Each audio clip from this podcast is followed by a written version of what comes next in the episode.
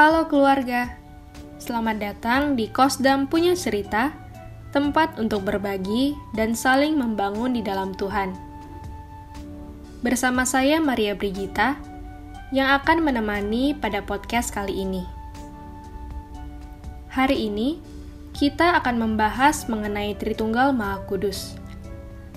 Karena seperti yang kita ketahui, pada minggu pertama setelah Pentakosta, kita sebagai umat Katolik merayakan Hari Raya Tritunggal Maha Kudus. Pada tahun ini, perayaan Tritunggal Maha Kudus dirayakan pada tanggal 30 Mei.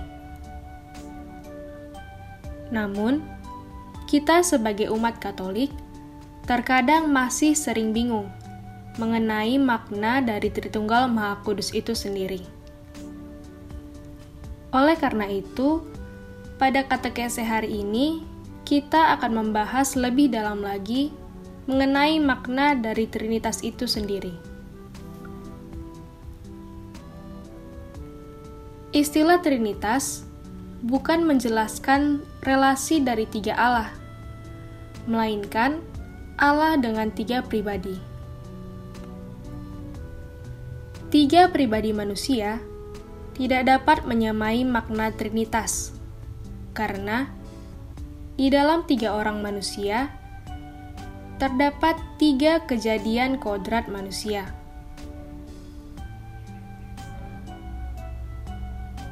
Sedangkan di dalam tiga pribadi ilahi hanya terdapat satu kodrat Allah yang identik dengan ketiga pribadi tersebut.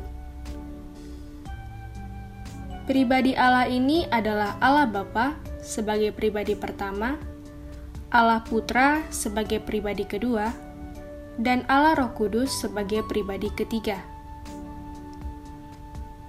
Kehadiran Yesus Kristus di tengah dunia memampukan kita untuk mendalami relasi tiga pribadi ilahi yang tidak terpisahkan, karena melekat satu dalam kodrat Allah. Penjelasan mengenai Tritunggal Maha Kudus ini juga dijelaskan di dalam Alkitab, di mana Yesus sendiri berkata bahwa ia berasal dari Allah. Aku keluar dan datang dari Allah, dan aku datang bukan atas kehendakku sendiri, melainkan Dialah yang mengutus aku. Ia pun mengatakan, Barang siapa melihat aku, ia melihat Bapa. Yesus sendiri menjanjikan roh kudus kepada para pengikutnya. Jikalau penghibur yang akan kuutus dari Bapa datang, yaitu roh kebenaran yang keluar dari Bapa, ia akan bersaksi tentang aku.